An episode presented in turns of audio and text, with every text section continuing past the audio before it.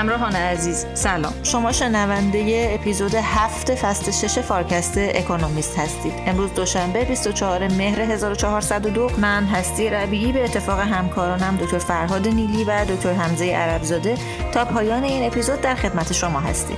لطفا اگر براتون مقدوره و اگر بودن و دنبال کردن این پادکست براتون مهمه حمایت از ما رو چه از طریق اسپانسری چه از طریق پلتفرم هامی باش و چه با پرداخت مستقیم از طریق شماره کارت اعلام شده در کپشن فراموش نکنید. ضمنا ازتون دعوت می‌کنم تا اگر علاقه من به موضوعات مشابه با محتوایی که در فارکست اکونومیست پوشش داده میشه هستید کانال تلگرامی رهنمان رو دنبال کنید.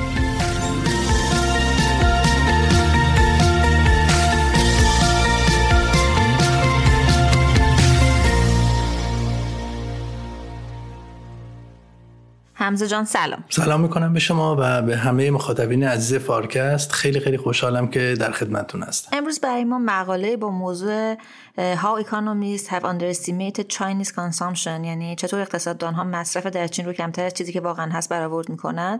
از بخش Finance and Economics انتخاب کردی که تو این مقاله از عنوانش اینطور به نظر میاد که داره یه تردیدی نسبت به میزان مصرف خانوارهای چینی که همیشه تصور می‌شد مصرف خانوارهای چینی خیلی کم باشه و پایین باشه ایجاد می‌کنه. چرا این مقاله رو انتخاب کردی و چرا باز اقتصاد چین؟ ببین این مقاله اومده داستان مصرف خانوار خانوارهای چینی رو یه بازخانی توش انجام داده و یه جورایی تردیدی ایجاد کرده نسبت به اینکه آیا واقعا خانوارهای چینی اونقدر که معمولا تصور میشه و گفته میشه کم مصرف هستن یا نه؟ خب ما تو قسمت های قبلی فارکست بارها و بارها راجع به اقتصاد چین حرف زدیم و تو اغلب اون مقاله ها هم به پایین بودن مصرف توی این کشور اشاره کردیم. چون این مقاله یه جورایی داره یه علامت سوال در مورد پایین بودن مصرف خانوارهای چینی قرار میده. حالا دست کم به اون میزانی که معمولا گفته میشه و تصور میشه. فکر کنم بد نیست. یکم راجع به این مقاله حرف بزنیم. ببین همیشه تو اقتصاد حرف از این بوده که چین یه جامعه کم مصرفیه. وقتی هم که اینو میگیم قاعدتا منظورمون نیست که مثلا چینیا میزان مصرف سرانهشون نسبت به مردم سوئیس و آلمان و لوکزامبورگ پایینه. چون به هر حال خب سرانه درآمد چینیا خیلی پایینتر از این کشورهای بنابراین قاعدتا مصرف سرانهشون هم پایینتره. اما اون چیزی که مهمتره اون چیزی که همیشه مورد بحث بوده و موضوعی مقالم هست اینه که مصرف کل خانوارهای چینی نسبت به جی دی پیشون یعنی نسبت به کل تولید ناخالص ملیشون پایینه. قبل از اینکه وارد مقاله بشیم می‌تونی یه تصویر کلی بهمون بدی؟ از اینکه نسبت مصرف کل خانوارها به GDP چقدر بوده و trend و روند تغییراتش تو این سالها چجوری بوده؟ ببین تقریبا از سال 1980 به این ور که نگاه بکنیم این نسبت یعنی نسبت مصرف کل خانوارها به GDP این نسبت نزولی بوده. تو سال 1980 این نسبت یکم بالاتر از 55 درصد بود. و تا سال 2010 یعنی طی مثلا نزدیک به 30 سال این روند تقریبا همیشه نزولی بوده و توی سال 2010 این نسبت به 35 درصد جی دی پی رسیده. از سال 2010 تا سال 2019 ما شاهد یک روند افزایشی بودیم. البته با شیب خیلی خیلی ملایم. و این نسبت تو سال 2019 یعنی مثلا فرض کن بعد از 9 سال به نزدیک 39 درصد رسید. یعنی نزدیک مثلا فرض کن 4 واحد درصد افزایش پیدا کرد. بعد با شروع کرونا خب طبیعتا این نسبت دوباره شروع به کاهش کرد و در سال 2022 یعنی آخرین سالی که ما الان آمارش داریم به 37 درصد رسیده. حالا امسال با رفع محدودیت های مربوط به کرونا خب انتظار اینه که این نسبت باز افزایش پیدا کنه. حالا حرف اصلی مقاله چیه؟ حرف اصلی مقاله اینه که بخشی از پایین بودن این نسبت در داده ها اون نسبت مصرف به جی دی پی به خاطر نوع محاسبات مصرف خانواره. و اگه ما یکم دقیق تر بشیم تو این داده ها می‌بینیم که نسبت مصرف خانوارها به جی دی پی هم بالاتر از این برآوردهای اولیه است و هم رشدش توی این ده سال اخیر بیشتر از چیزی بودی که ما بالا در بالا همین قبلش اشاره کردیم. خب واسه اینکه اهمیت موضوع یکم روشنتر بشه میشه به همون توضیح بدی که اساسا چرا بحث مصرف خانوارها بحث مهمیه و چرا اکونومیست به این موضوع پرداخته؟ خب یه جنبه داستان که خیلی بدیه اینه که مصرف خانوارها عاملی تعیین کننده یعنی برای رفاه و شادمانی شهروندای یک جامعه. البته خب قطعا یکی از عواملن. یعنی خب عوامل اقتصادی و غیر اقتصادی زیاد دیگه این مثل فرض کنین آزادی برابری حالا برابری اقتصادی و غیر اقتصادی و احساس امنیت هم هستن که در رفاه و احساس خوشبختی شهروندای یک جامعه تاثیر مستقیم دارن. ولی به هر حال بحث مصرف و رفاه اقتصادی هم قسمت مهمی از خوشبختی و سعادت مردم یک جامعه رو شکل میده. اتفاقا مقاله اکانومیست با یه نقل قولی هم از آدم اسمیت شروع میشه که میگه مصرف هدف نهایی تولیده. یعنی نهایتا شما تولید می‌کنین که بتونین کالا یا خدماتی رو مصرف بکنین. حالا شما ممکنه بخش از درآمد و تولیدتون رو بیاین پس انداز کنین که تو آینده مصرف کنین. ولی بازم نهایتا هدف مصرف در آینده است. هدف بازم مصرفه. خب بذار اینجا من یه نقدی به اون نقل قولی که از آدم اسمیت کردی بکنم. من فکر کنم خیلی وقتا این موضوع می‌تونه انگیزه هایی غیر از مصرف داشته باشه. یعنی مثلا فرض کن که تولید و انباشت ثروت می‌تونه جایگاه اجتماعی خوبی برای آدم ایجاد کنه. آره ببین من باید موافقم. حالا حرفی هم که داری می‌زنی بیشتر تو ابعاد فردیه ولی حتی در ابعاد کلان هم این حرف می‌تونه درست باشه و تو ادامه بحثم حالا یه گریزی بهش می‌زنیم. ولی به هر حال فکر کنم همه توافق داشته باشیم که توان مصرف به خودی خود ایجاد مطلوبیت می‌کنه. و برای همین هم موضوع مهمیه. ولی بذار فعلا برگردیم به همون سال قبلی که اساسا چرا بحث مصرف داخل برای اقتصاد چین مهمه؟ خب جدا از اون دلیلی که فکر کنم گفتیم و خیلی هم بدیهی بود یه نکته مهم هم هست که برای اقتصاد چین وجود داره. به ما تو قسمت های قبلی اکونومیست هم این بحث رو مطرح کردیم که اقتصاد چین در طی چند دهه اخیر اقتصاد صادرات محور بوده و موتور محرکه اقتصادش تقاضا در بیرون مرزهاش بوده و نقش محوری که تو زنجیره تامین جهانی بازی می‌کرده. ولی خب به دلیل تنش های ژئوپلیتیکی و انواع و اقسام جنگ های تعرفه‌ای و محدودیت های تجاری که با غرب پیدا کرد و البته همینطور به خاطر اینکه چین به مرور ثروتمند شد و دیگه شاید در مقایسه با خیلی از کشورهای دور برش نیروی کارش دیگه خیلی هم ارزون نباشن این تقاضای از بیرون کاهش پیدا کرد و کشورهای غربی هم شروع کردن به پیدا کردن جایگزین هایی برای زنجیره تامینشون. خب این بحث ما زیاد کردیم رو چند هفته گذشته. بنابراین اتفاقی که برای چین افتاد این بود که چین کم کم مجبور شد بره دنبال اینکه با تقویت تقاضای داخلش کاهش تقاضا در بیرون مرزهاش رو جبران کنه. خب اکونومیست ماده یه نقل قولی هم کرده از وزیر دارایی چین که اجرای شاهد همین مدعاه وزیر دارایی چین در ابتدای امسال سال 2023 اومد گفتش که ما تلاش می‌کنیم که مصرف خانوارها و درآمد اونها رو از طرق مختلف افزایش بدیم. خب همین نقل قول و بقیه موزگیری هایی که ما از مقامات چین می‌بینیم انگار همین روی کرد رو نشون میدن که برای چین مسئله تقاضای داخل و به طبع اون مصرف خانوارهای چینی تبدیل به مسئله مهمی شده خب هم دلیل این موضوع یعنی کم بوده مصرف داخل چی؟ یعنی چرا سهم مصرف خانوارهای چینی به جی دی پی چین پایینه؟ ببین خب کسایی که به این موضوع می‌پردازن معمولا به دو تا دلیل اشاره می‌کنن. یکی اینکه خانوارهای چینی پسنداز بالایی می‌کنن. به این معنی که سهم پسنداز از درآمد خالصشون بالاه و بنابراین سهم مصرف از درآمدشون پایینه. دلیل دوم اینه که سهم درآمد خالص یا درآمد قابل تصرف خانوارهای چینی نسبت به کل GDP چین پایینه. حالا تو مقایسه با کشورهای دیگه. مشکل دوم اون چیزیه که موضوع اصلی این مقاله اکونومیسته و اقتصاددانایی مثل فرض کنید میشل پیتیس که استاد آمریکایی دانشگاه پکنه هم بهش اشاره می‌کنه. این استاد اقتصاد دانشگاه پکن میگه که تو کشورهای غربی درآمد خانوارها حدود 70 تا 80 درصد GDP ه در حالی که در چین میزان درآمد خانوارها نزدیک به 55 درصد جی دی پیه بنابراین نتیجه گیری ایشون اینه که برای بالا بردن مصرف خانوارهای چینی باید سهم درآمد خانوارها از کل تولید ناخالص ملی یعنی از جی دی پی بالاتر بره. ولی خب این پیامدش چیه؟ پیامدش اینه که پیامدش افزایش قدرت مردم در مقابل دولت. و خب این مسئله این سوال رو ایجاد می‌کنه که آیا دولت چین واقعا انگیزه کافی برای بالا بردن مصرف داخل از طریق افزایش سهم درآمدی خانوارها رو داره یا نداره؟ حالا اینجا توضیح اکونومیست یکم مرتبط میشه با سوالی که پرسیدی. ببین اکونومیست میگه که برای دولت مردای چین افزایش مصرف خانوارها احتمالا تنها انگیزه تولید نیست.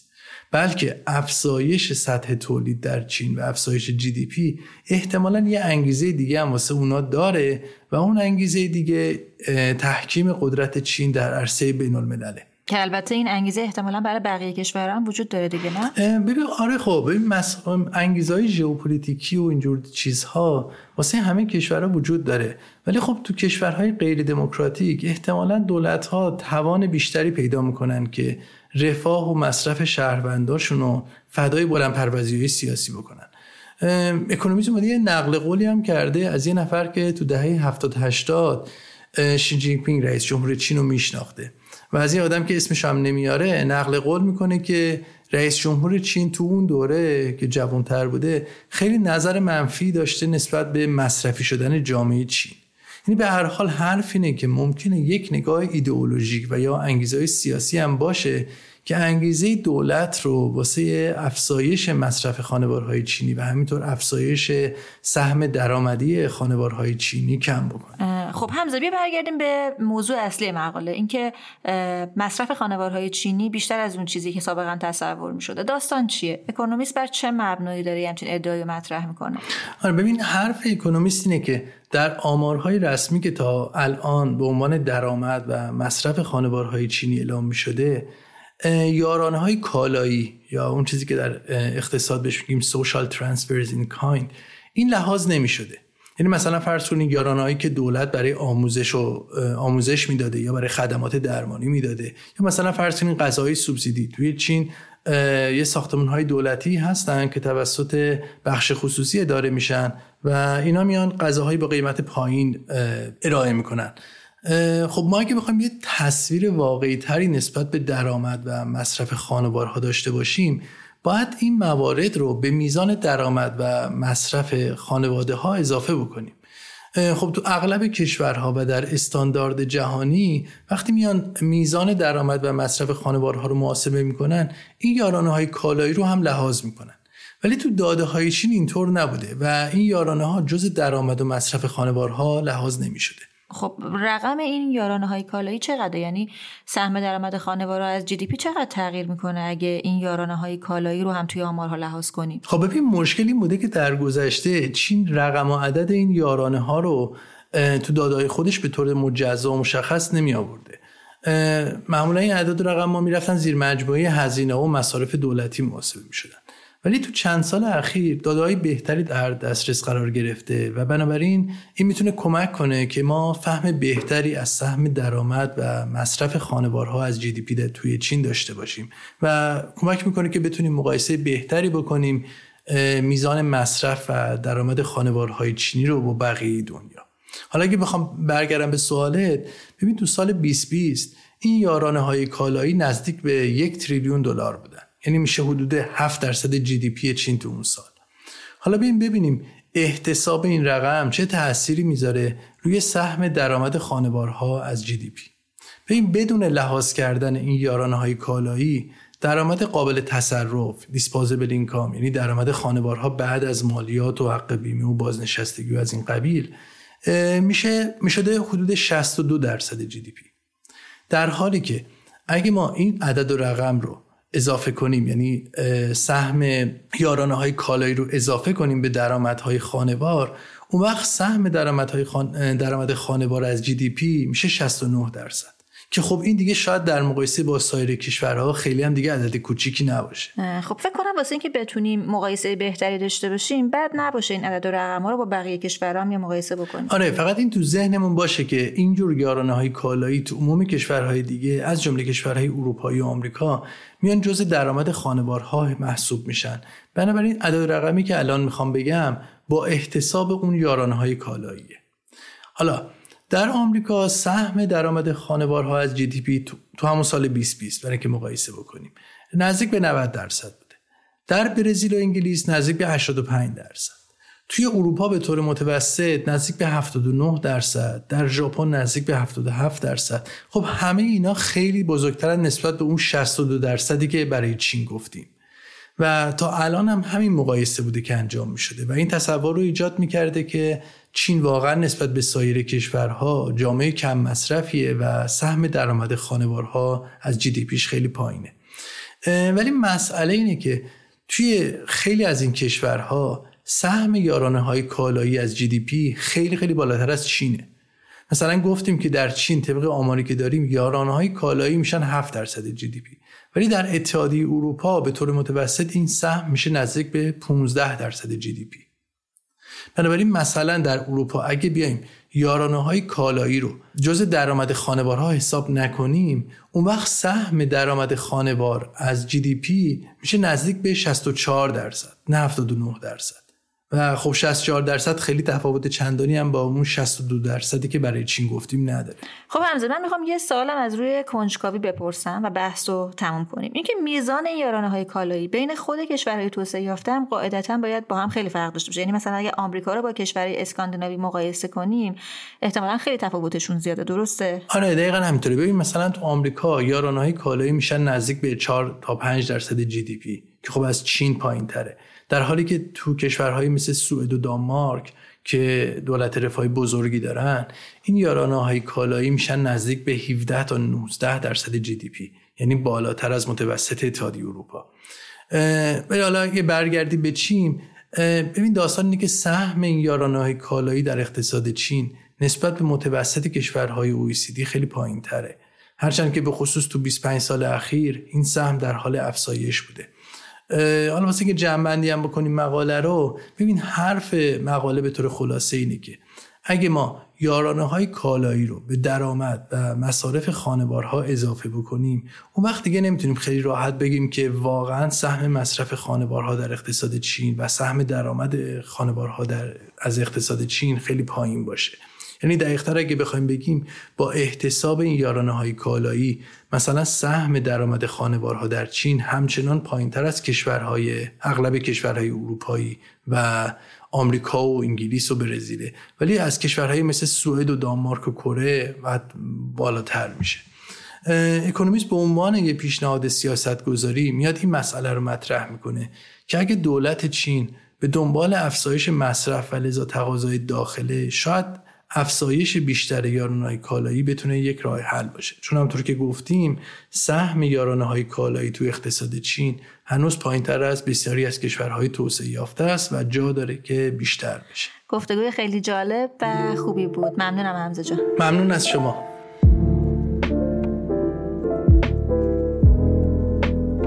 گفتگوی بعدی رو با دکتر فرهاد نیلی در مورد سالمندی در آسیا انجام دادم. همراه ما بمونید.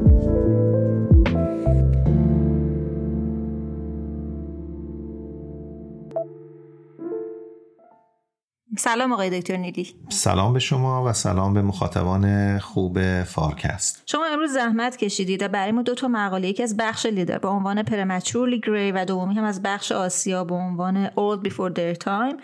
از شماره 14 اکتبر 2023 اکونومیست رو انتخاب کردید که می‌دونم هر دوش هم یه جوری به بحث سالمندی در آسیا پرداخته. موضوع این دو تا مقاله چیه آقای دکتر؟ ببینید یه روندی در جهان مشاهده میشه. این روند شاید ظرف مثلا سه دهه گذشته دیده شده و هرچی که آمدیم جلوتر این روند همه گیرتر شده و اون سالمندی است. در واقع جهان با مسئله سالمندی جمعیت روبروست. علت سالمندی چند چیزه ولی دو علت عمده داره. یکی که نرخ زاد و ولد تقریبا در همه جای جهان الا کشورهای محدودی در آفریقا نرخ زاد و ولد افتاده. بعضی جاها مثل ایران خیلی شدید افتاده بعضی جاهای دیگه با سرعت کمتری و در بعضی کشورها مثل مثلا نیجریه هست که نرخ زاد و ولد هنوز افت زیادی نداشته. ولی تقریبا یک مسئله همهگیره که نرخ باروری و نرخ زاد و ولد با کاهش چشمگیری روبرو شده.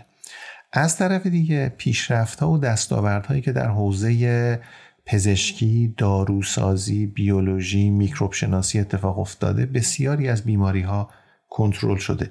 و بنابراین نرخ مرگ و میر که افتاده به خصوص نرخ مرگ و میر افراد ضعیف مثل کودکان نوزادان کاهش پیدا کرده. بنابراین دو سر تابع توزیع جمعیت رو ما اگه نگاه بکنیم از یک سرش در واقع افرادی که زیر 15 سال هستن کم داره میشه به خاطر زاد و ولدی که افتاده. از طرف دیگه افرادی که بالای 65 سال هستن داره زیاد میشه. این روند تقریبا همه گیره در همه جای جهان تقریبا داره اتفاق میفته.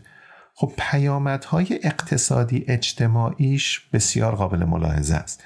در همه جای جهان مسئله صندوق های بازنشستگی به یک مسئله خیلی مهم تبدیل شده. چرا؟ چون که به دلیل افزایش طول عمر پرداختی صندوق های بازنشستگی باید خیلی زیاد بشه در حالی که ورودیشون چندان افزایشی پیدا نکرده. دوم همینطور که در بحث چین اشاره کردیم در قسمت چهار همین فصل مسئله هزینه های مراقبت از سالمندانه که به میزان زیادی افزایش یافته و افزایش میابه و این هم فشار زیادی میاره نظر اقتصادی به جامعه.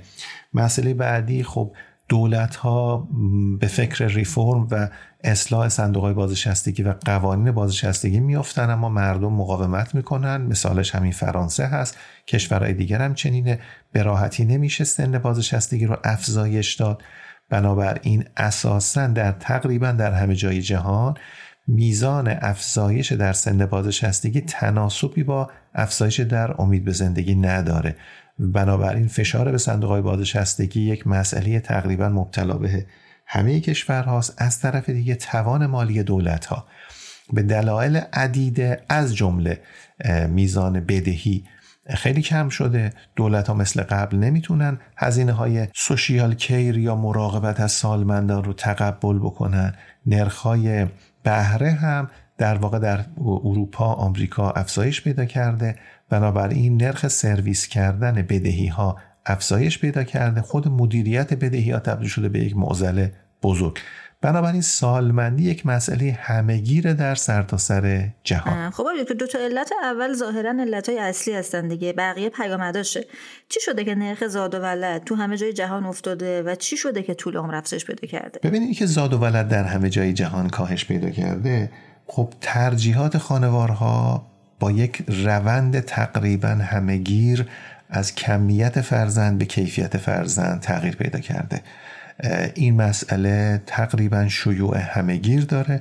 ربطی به سطح توسعه یافتگی ربطی به نهادهای اجتماعی نداره و تقریبا همه مردم یک چنین گرایشی رو پیدا کرده. هزینه نگهداری از فرزندان افزایش پیدا کرده و اشتغال زنان هزینه فرصت بچه دار شدن رو براشون برده بالا. البته دسترسی گسترده و ارزان به وسایل پیشگیری هم در واقع کمک بوده. بنابراین تقریبا در همه جای جهان این شیوع زیادی داره. البته در بعضی کشورها مثل چین یک سیاست دولتی هم پشتش بوده one child policy اما در خیلی کشورهای دیگه انتخاب مردم بوده. مثلا در ایران هیچ اجباری از ناحیه حاکمیت وجود نداشته اما واقعا مردم ایران در دهه 60 انتخاب کردن بعد از پایان جنگ که در واقع نرخ زاد و ولد رو کاهش بدن و بنابراین یکی از سریع ترین کاهش های fertility rate در ایران در دهه 60 اواخر دهه 60 اتفاق افتاد. اما واقعا آنچه که اتفاق افتاد سرعتش منحصر به فرد بود در ایران. اما شیوعش همه گیر بوده. نکته دوم من که گفتم در مورد طول عمر ببینید تقریبا بیماری های عفونی به میزان زیادی کنترل شده. کشف پنسیلین و بعد تولید آنتیبیوتیک ها بیماری های عفونی رو کنترل کرده شیوع بیماری ها رو مداوا کرده کشف واکسن ها و پوشش تقریبا همهگیر واکسن ها ابتلا به بیماری های دیفتری، سرخک، آبله آنچه که قبلا باعث مرگ و میر کودکان می‌شد رو تقریبا دیگه کنترل کرده الا تو بعضی کشورها در آفریقا که هنوز وجود داره. تقریبا الان شکل بیماری ها شده بیماری های lifestyle. بیماری هایی که ناشی از سبک زندگی افراد مثل بیماری های قلبی مثل دیابت مثل پری‌دیابت مثل فشار خون مثل چربی خون. بنابراین بیماری های قبلی تقریبا کنترل شده و الان مرگ و میر در واقع بیماری هایی است که درمان حداقل فعلا درمانی براش وجود نداره و سبک زندگی افرادی که با اون دارن زیست می‌کنن. اما طول عمر در سرتاسر سر جهان البته با سرعت های متفاوت افزایش پیدا کرده و دیرمرگی و سالمندی و کهنسالی در واقع تبدیل شده به یک مسئله شایع در سرتاسر سر جهان. خب آقای دکتر اگه این موضوع سی ساله که با ما همراهه پس الان چرا مطرح میشه و چرا دو مقاله در یه شماره اکونومیست به این موضوع می‌پردازه و ویژگی خاص آسیا چیه؟ چرا آسیا رو متمایز کرده؟ ببینید یک ویژگی جالبی که توجه ما رو اکانومیست در این شماره 14 اکتبر خودش بهش جلب می‌کنه اینه که این مسئله اون جایی که به سبک زندگی و ترجیحات مربوط میشه به دلیل فرهنگی شاید به دلیل globalization به دلیل رسانه هایی که وجود داره تقریبا در همه جای جهان شیوع پیدا کرده و اونچه که گفتم که ترجیحات خانوارها در آسیا، در اروپا، در استرالیا، در آمریکا، در آفریقا از فرزند بیشتر اما با کیفیت سرمایه انسانی پایینتر تغییر پیدا کرده به تعداد فرزندان کمتر اما سالمتر، آموزش دیده تر، با تغذیه بهتر و با مراقبت بیشتر.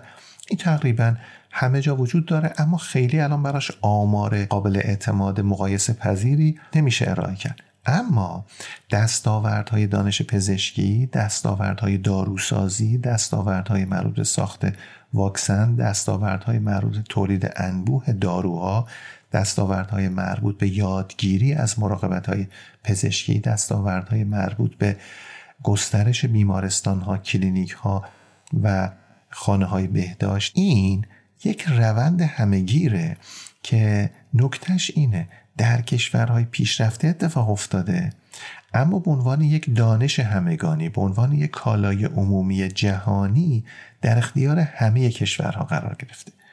یعنی الان دیگه مهم نیست پنسیلین کجا کشف شده. مهم نیست آنتیبیوتیکا کجا ساخته میشن. مهم نیست که این داروها در کجا داره تولید میشه. مهم نیست که دانش پزشکی الان کجا پیشرفت کرده. مهم اینه که دستاورد این دانش با هزینه بسیار اندکی و با یه فاصله زمانی قابل اغمازی در اختیار همه کشورهای جهان قرار گرفته. بنابراین آنچه که در کشورهای پیشرفته همبستگی بالا بود بین افزایش طول عمر به عنوان یک پدیده جمعیتی و افزایش سطح ثروت و توانمندی مالی به عنوان یک پدیده اقتصادی که این دوتا پا به پای هم داشت می‌رفت جلو الان توی سایر کشورها و حالا به طور مشخص توی آسیا طبیعتا این دوتا از هم جدا شده. یعنی الان مثلا تایلند که به عنوان یک مثال خیلی بارز مقاله بهش اشاره می‌کنه تو سال 2021 سهم جمعیت بالای 65 سالش از 7 درصد رسیده به 14 درصد. یعنی 14 درصد جمعیت بالای 65 سال هستن که اولا نمی‌تونن کار کنن. ثانیا باید هزینه هاشون و مراقبتشون رو افراد زیر 65 سال و بالای 15 سال در واقع باید تقبل بکنن.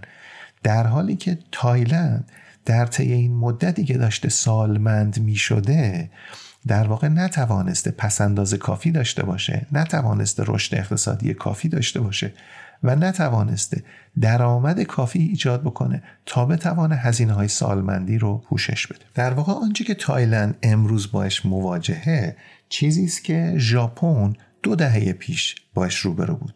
کره جنوبی دو دهه پیش باش روبرو بود. بیشتر کشورهای غربی از این دوران گذشتن. اما نکته اینه که در واقع الان بیشتر کشورهای غربی و کشورهای توسعه یافته با مسئله کاهش عرضه نیروی کار مواجهن خیلی وقت مواجهن.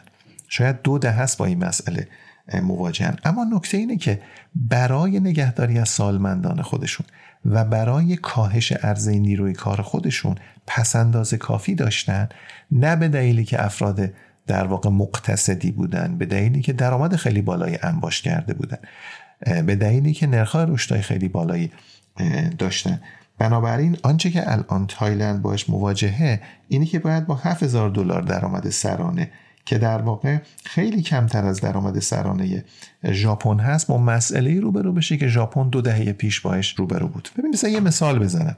ما اگر الان یه فردی رو می‌بینیم که به 65 سالگی به 70 سالگی رسیده اما در دورانی که کار می‌کرده به اندازه کافی درآمد داشته به اندازه کافی پس انداز کرده به اندازه کافی پس اندازه اجباری داشته در صندوق بازنشستگی محل کار خودش و پسنداز اختیاری داشته از محل درآمد خودش.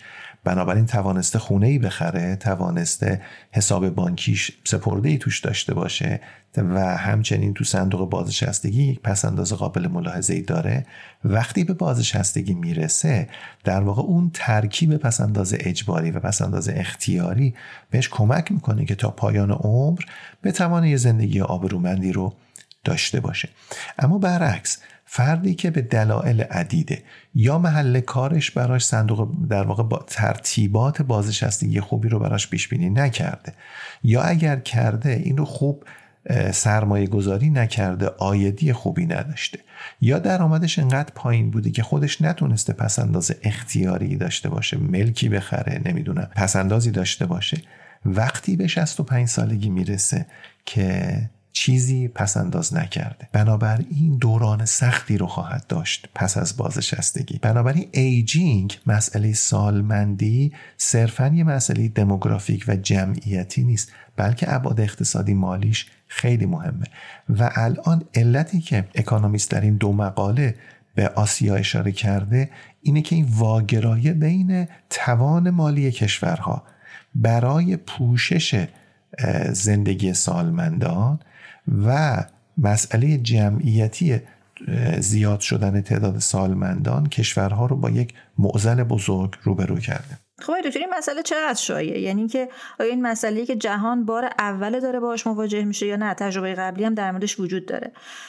و دیگه اینکه این مسئله اصلا چقدر جدیه؟ یعنی ابعاد اقتصادیش چقدر مهمه و چه پیامدهای اقتصادی می‌تونه داشته باشه؟ بله واقعا اولا ابعاد مسئله خیلی بزرگه و ثانیا خیلی مسئله جدیه و به این شکلی که الان رخ داده در آسیا هم آسیای شرقی یعنی کشورهایی مثل تایلند، ویتنام، اندونزی و فیلیپین و هم در آسیای جنوبی یعنی هند و سریلانکا و تا حدی بنگلادش. این مسئله ابعاد جمعیتی و ابعاد اقتصادی بزرگی داره.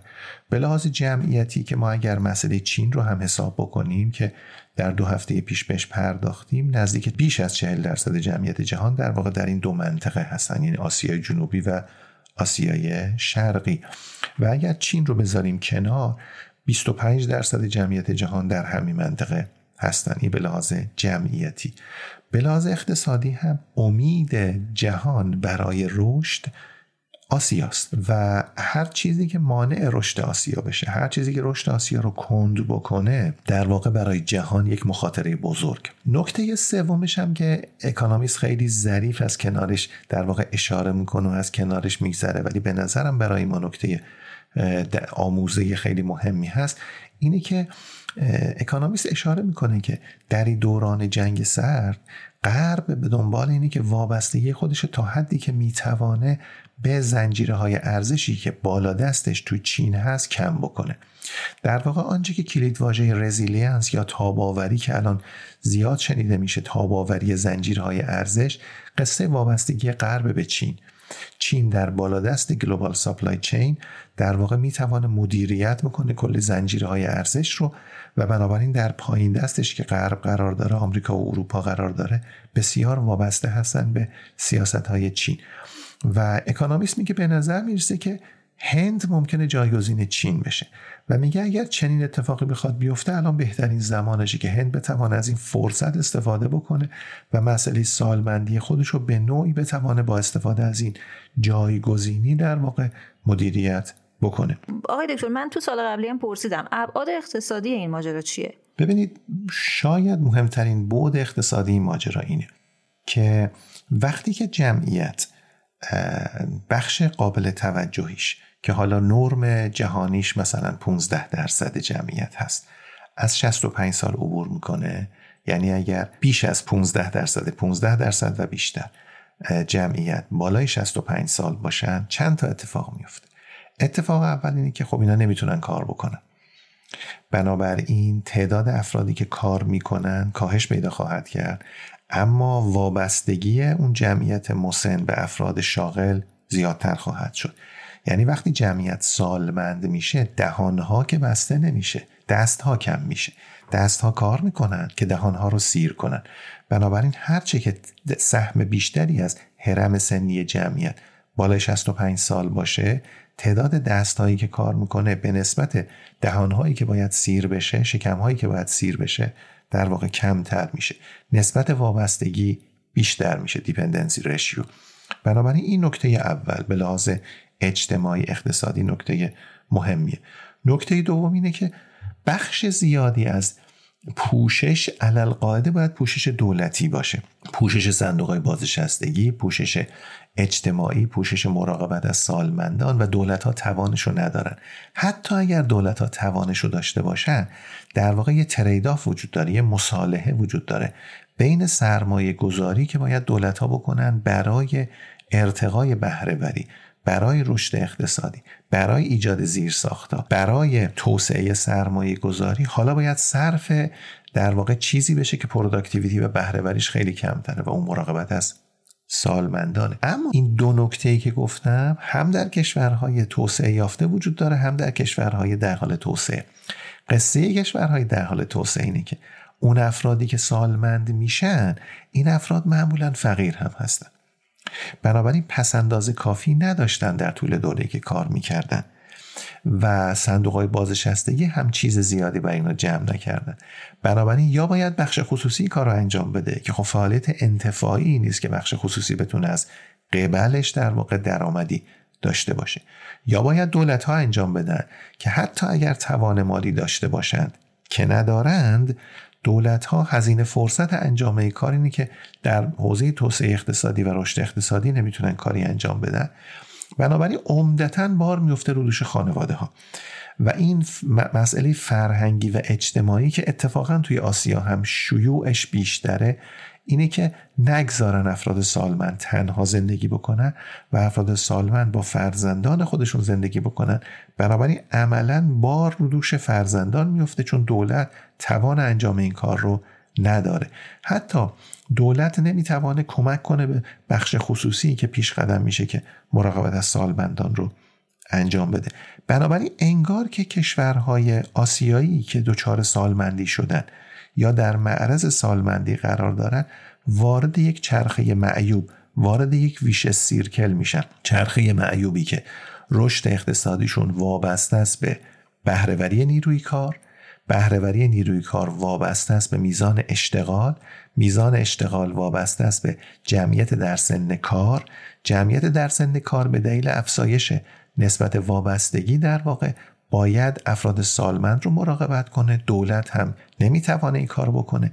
بنابراین خود بهرهوری به دلیل این مسئله کاهش پیدا می‌کنه و در واقع کشور توی ویش سیرکل گرفتار میشه. اکونومیست آماری میده از وضعیت اندونزی و فیلیپین که به زودی اونها هم به آستانی سالمندی می‌رسن.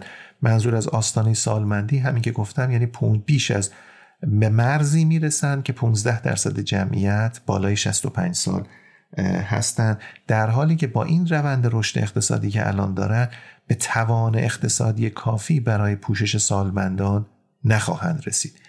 و سریلانکا با درآمد سرانه برابر یک سوم تایلند هم سال 2028 به آستانه سالمندی می‌رسه. بنابراین در واقع سرعت سالمندی به دلیل دینامیک در واقع دموگرافی خیلی سریعتر از سرعت رشد اقتصادی است که بنیه مالی و اقتصادی کشورها رو اعم از دولت و بخش خصوصی کافی بکنه برای که بتوانند هزینه های سالمندی رو پوشش بدن.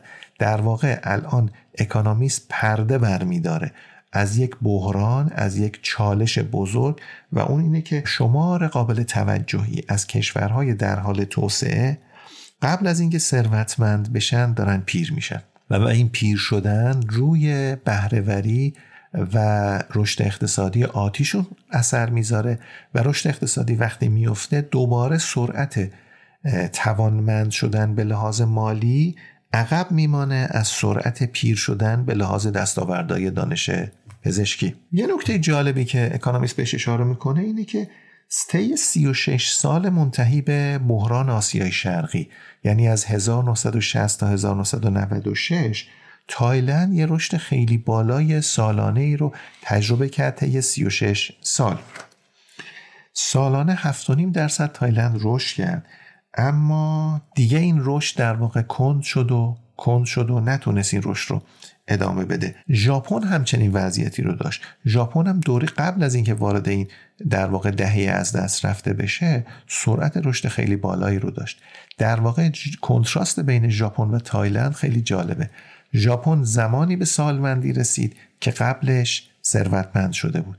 و تایلند زمانی داره به سالمندی می‌رسه که اصلا ثروت کافی نداره و یک پنجم درآمد سرانه ژاپن رو الان داره. و این به نظرم به لحاظ اقتصادی یه نکته خیلی جالبه و اون اینه که کالاهای عمومی قابلیت تبعیض ندارن. یعنی یه دستاورد علم پزشکی بالاخره منتقل میشه از یک کشور به یک کشور دیگه. وقتی از مرزها عبور می‌کنه دیگه فرقی نمی‌کنه. از مرز یک کشور ثروتمند وارد یک مرز کشور فقیر شده. همه از دستاوردهای دانش پزشکی برخوردار شدن و یکی از پیامدهای مهمش سالمندی بود. یکی از پیامدهای مهمش افزایش طول عمر بود. وقتی افزایش طول عمر اتفاق افتاد صرف نظر از اینکه کشور خواستگاهش ثروتمند باشه یا در حال توسعه اما سرعت رشد اقتصادی کاملا تابع سیاست های ملی و سیاست های کشوری است. نقش کالاهای عمومی جهانی در رشد اقتصادی بسیار بسیار کمه. صرفا در حد دانش و فناوری. در حالی که نقشش در افزایش طول عمر بسیار زیاده.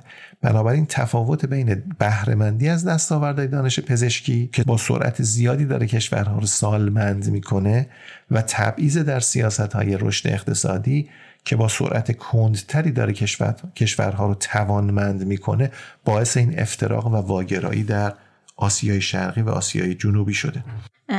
خب آقای دکتر ماجرای هندم هم از نظر سایز اقتصادیش هم از نظر مسئله جایگزینی با چین به نظر می‌رسه که یک پیوت خیلی مهم و در واقع یک محور تغییره.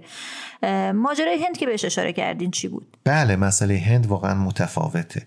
به لحاظ جمعیتی که گفتم 20 درصد جمعیت جهانه و به لحاظ حداقل اکانومیست در اینجا یک امتیاز میده به دولت آقای مودی. در هند و میگه که این دولت سیاست های رشد اقتصادی خوبی رو در پیش گرفته. اجماعی در درون هند وجود داره که سیاست های مثل خصوصی سازی و مثل جذب سرمایه خارجی سیاست های موفقی بوده. به خصوص اشاره می‌کنه که هند می‌توانه از این فرصتی که الان پیش روش قرار داره در واقع در دوران جنگ سرد بین آمریکا و چین بتوانه جای خودش رو باز کنه در زنجیرهای ارزش جهانی بره بالا دست زنجیره ها در واقع جایگزین چین بشه. البته به جزئیات بیشتر اشاره نمی‌کنه. فکر کنم موضوعی باشه که اکونومیست در شماره آتی بهش خیلی بیشتر خواهد پرداخت که در چه زنجیره هایی هند قابلیت جایگزینی چین رو داره. چون ظاهرا غرب از جایگزین شدن چین با هند استقبال خواهد کرد به لحاظ سیاسی و در اون صورت فرصت خیلی زیادی رو برای هند ایجاد می‌کنه و بعد اشاره می‌کنه که اگر در درون تصمیم گیران هند تردید وجود داره که چقدر سریع ممکنه با مسئله سالمندی روبرو بشن میگه همین الان به استان کرالای خودشون در جنوب هند توجه بکنن که سهم جمعیت بالای 65 سال از 17 درصد عبور کرده. بنابراین حداقل بخشی از چین الان با مسئله سالمندی روبرو شده. خب اکونومیست آیا توصیه هم داره. یعنی منظورم اینه که آیا این مسئله که باید به صورت منفعلانه باش روبرو شد یا میشه کاری کرد؟ بله هر مسئله اجتماعی به خصوص مسائل دردناک اجتماعی قطعا باید ما به فکر راهکار و راه حلش باشیم. اکونومیست هم همین نگاه رو داره. اکونومیست میگه اینجا اصلا یک صورت مسئله بزرگ پیش روی دولت ها باز میشه وقتی مسئله در واقع همراه شدن سالمندی با فقر همراه شدن سالمندی با بنیه مالی ضعیف کشورها چه کار میشه کرد؟ میگه خب این خودش در واقع دولت ها رو باید متوجه رفرم های اساسی بکنه. یکی از رفرم های بزرگ نظام بازنشستگی باید بازنگری بشه و رفرم بشه. یکی از رفرم های بزرگ اینه که سن بازنشستگی باید تو همه کشور افزایش پیدا کنه. قطعا با این سن های 55 سال و 60 سال و 65 سال برای زمانی که امید به زندگی به آستانه 80 سال داره می‌رسه قطعا کفایت نمی‌کنه. بنابراین یکی از اصلاحات سن بازنشستگی است. اصلاح دوم کارایی صندوق های بازنشستگی است که بتوانند از پسنداز اجباری شاغلین در صندوق ها با حد اکثر کارایی بتوانند در واقع نرخ بازده خوبی بگیرن سوم بازارهای مالی است. بازارهای مالی اگر که بازارهای عمیقی باشه اگر ابزارهای متنوعی درش وجود داشته باشه مردم رو تشویق می‌کنه به پسنداز بلند مدت.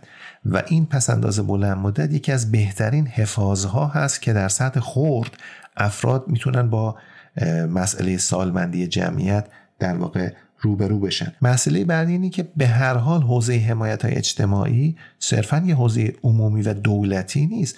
بخش خصوصی هم می‌تونه واردش بشه و بنابراین regulation و تنظیم مقرراتی که بخش خصوصی رو ترغیب بکنه که با انگیزه انتفاعی وارد حوزه حمایت های اجتماعی بشن کار دولت هاست. اما یه نکته دیگه که خیلی جالبه اینه که توجه کنید ما در مسئله چین هم تو قسمت چهارم فارکست بهش اشاره کردیم قسمت چهارم فصل شش که حتی اگر در یک کشوری مثل چین شما با مسئله سالمندی هنوز روبرو نباشید و سهم جمعیتی که در سن کار هستن زیاد باشه اما نرخ مشارکت پایین باشه در واقع آنچه که بهش میگیم پنجره جمعیتی نفع اقتصادی زیادی نداره. اینجا دوباره برمیگرده به همون مسئله.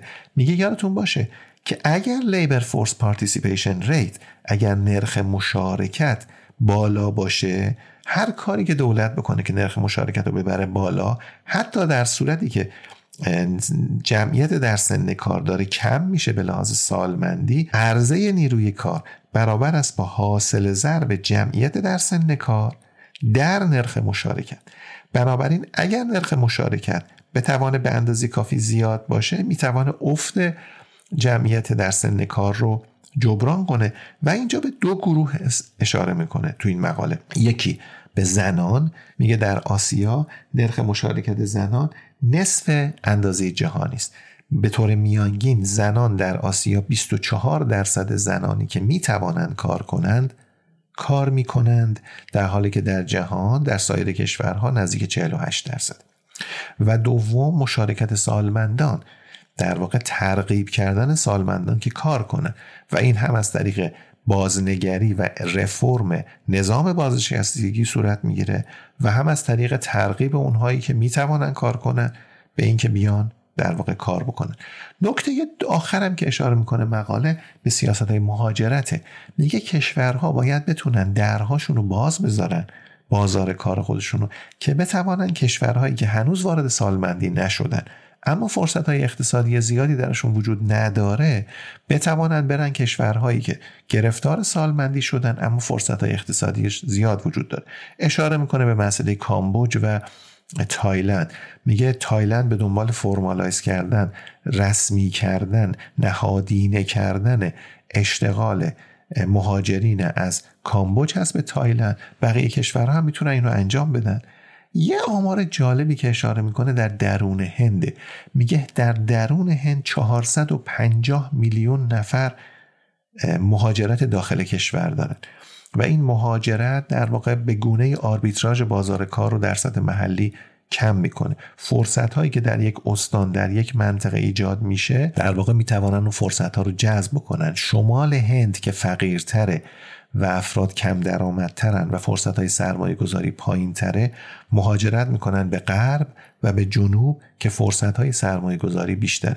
بنابراین سامان دادن به مهاجرت هم مهاجرت درون کشوری و هم مهاجرت بین کشوری در واقع می‌توانه کمک کنه که مسئله ایجینگ و مسئله سالمندی در کشورهای فقیر و در کشورهای در حال توسعه درد کمتری داشته باشه و چالش کمتری داشته باشه.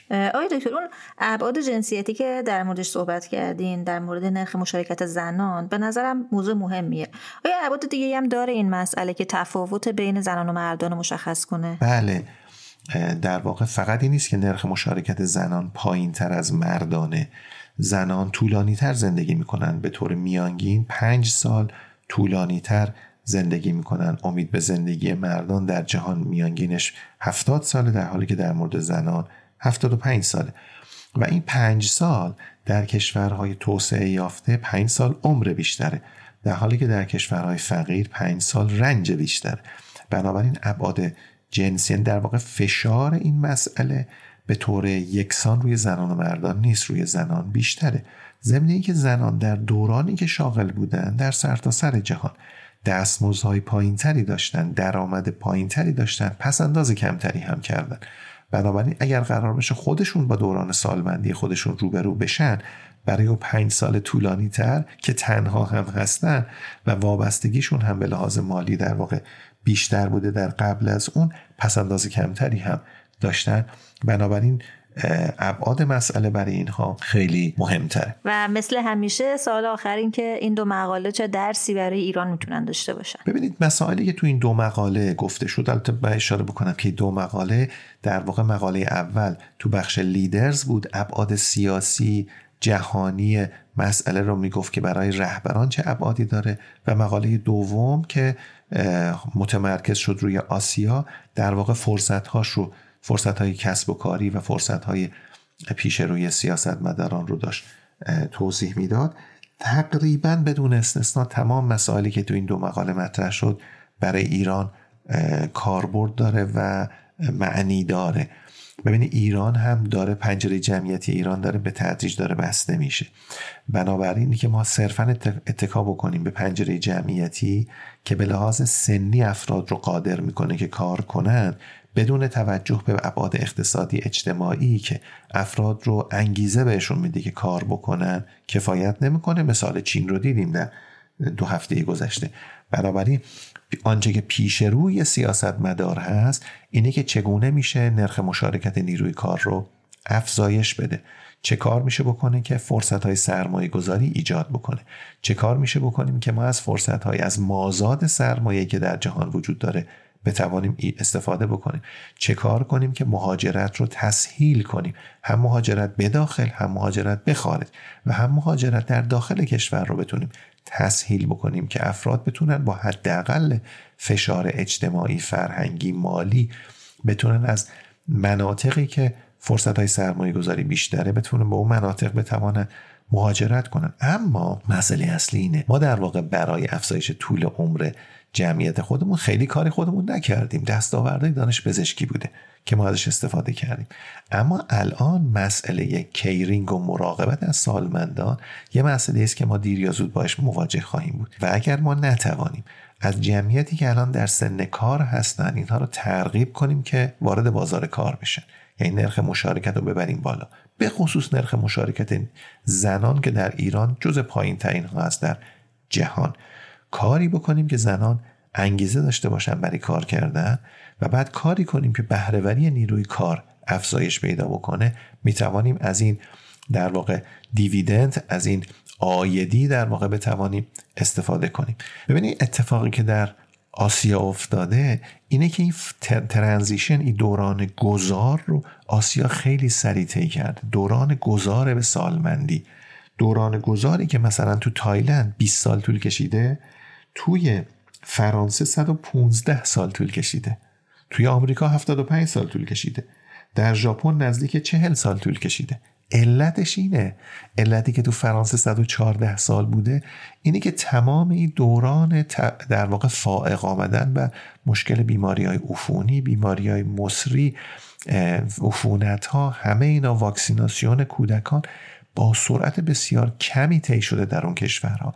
و ما الان داریم از همه اون دستاوردها در واقع داریم استفاده می‌کنیم.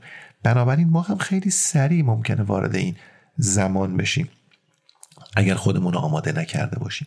به نظرم مهمترین چالشی که ایران باش روبروست مسئله نظام بازنشستگی است. ایران باید بتوانه نظام بازنشستگی خودش رو اصلاح کنه.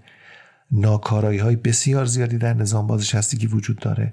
هم اصلاح سن بازنشستگی هم افزایش کارایی صندوق های بازنشستگی. مسئله دوم بازار مالی ماست که اصلا بازار جذابی نیست. به دلیل سلطه مالی به دلیل کنترل نرخ توسط دولت انگیزه پسنداز بلند مدت رو برای مردم ایجاد نمی‌کنه. بنابراین نه دولت خودش کاری می‌کنه نه می‌ذاره مردم کاری بکنن و ما ممکنه وارد این دوران بشیم عصر سالمندی بشیم خیلی سریعتر از اون که فکر می‌کردیم. در حالی که به لحاظ مالی خودمون رو آماده نکردیم. نکته بعدی به لحاظ تجاری است که ما بتونیم از فرصت های سرمایه گذاری خارجی اگر نتونیم استفاده بکنیم. بنابراین کشور تو دور باطلی میفته که خودش باید همه نیاز خودش رو رفع بکنه و این اشتغال رو کم می‌کنه تقاضا برای سرمایه گذاری رو کم می‌کنه.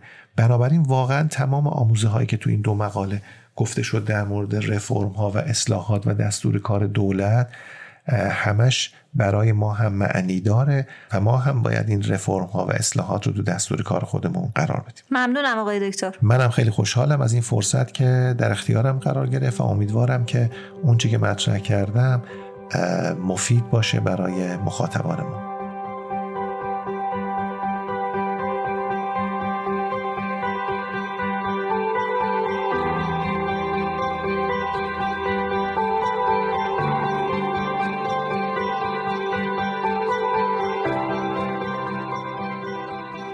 از اینکه شنونده اپیزود هفت فصل شش فارکست اکونومیست بودید از شما ممنونم. لطفا اگه ما رو میشنوید و دوست دارید که بتونیم تولید فارکست رو به صورت منظم ادامه بدیم از هر روشی که براتون مقدوره چه اسپانسری و در واقع حمایت مالی چه پرداخت از طریق پلتفرم حامی باش و یا حتی کمک به انتشار بیشتر محصولاتمون ازمون حمایت کنید. فارکست رو می‌تونید به صورت فصل بندی شده و در قالب گروه محصولات مختلف با مراجعه به وبسایت رهنما یا در پلتفرم های مختلف پادگیر مثل Castbox، Google Podcast، Apple Podcast و فیدیبو بشنوید و دنبال کنید. ضمنا اگه دوست دارید از انتشار گروه محصولات مختلف فارکست و همینطور رویدادها و خدمات مختلف شرکت مشاور مدیریت رهنما مطلع بشید ما را از طریق کانال تلگرام دانشگو یا اینستاگرام و لینکدین follow کنید. شماره های تماس ما به علاوه لینک همه کانال های ارتباطی که گفتم تو caption همین اپیزود اومده. لطفا ما رو فراموش نکنید ما رو بشنوید و به دوستانتون هم معرفی کنید. من هستی ربیعی هستم و روز و روزگار خوشی رو براتون آرزو می‌کنم. خداحافظ.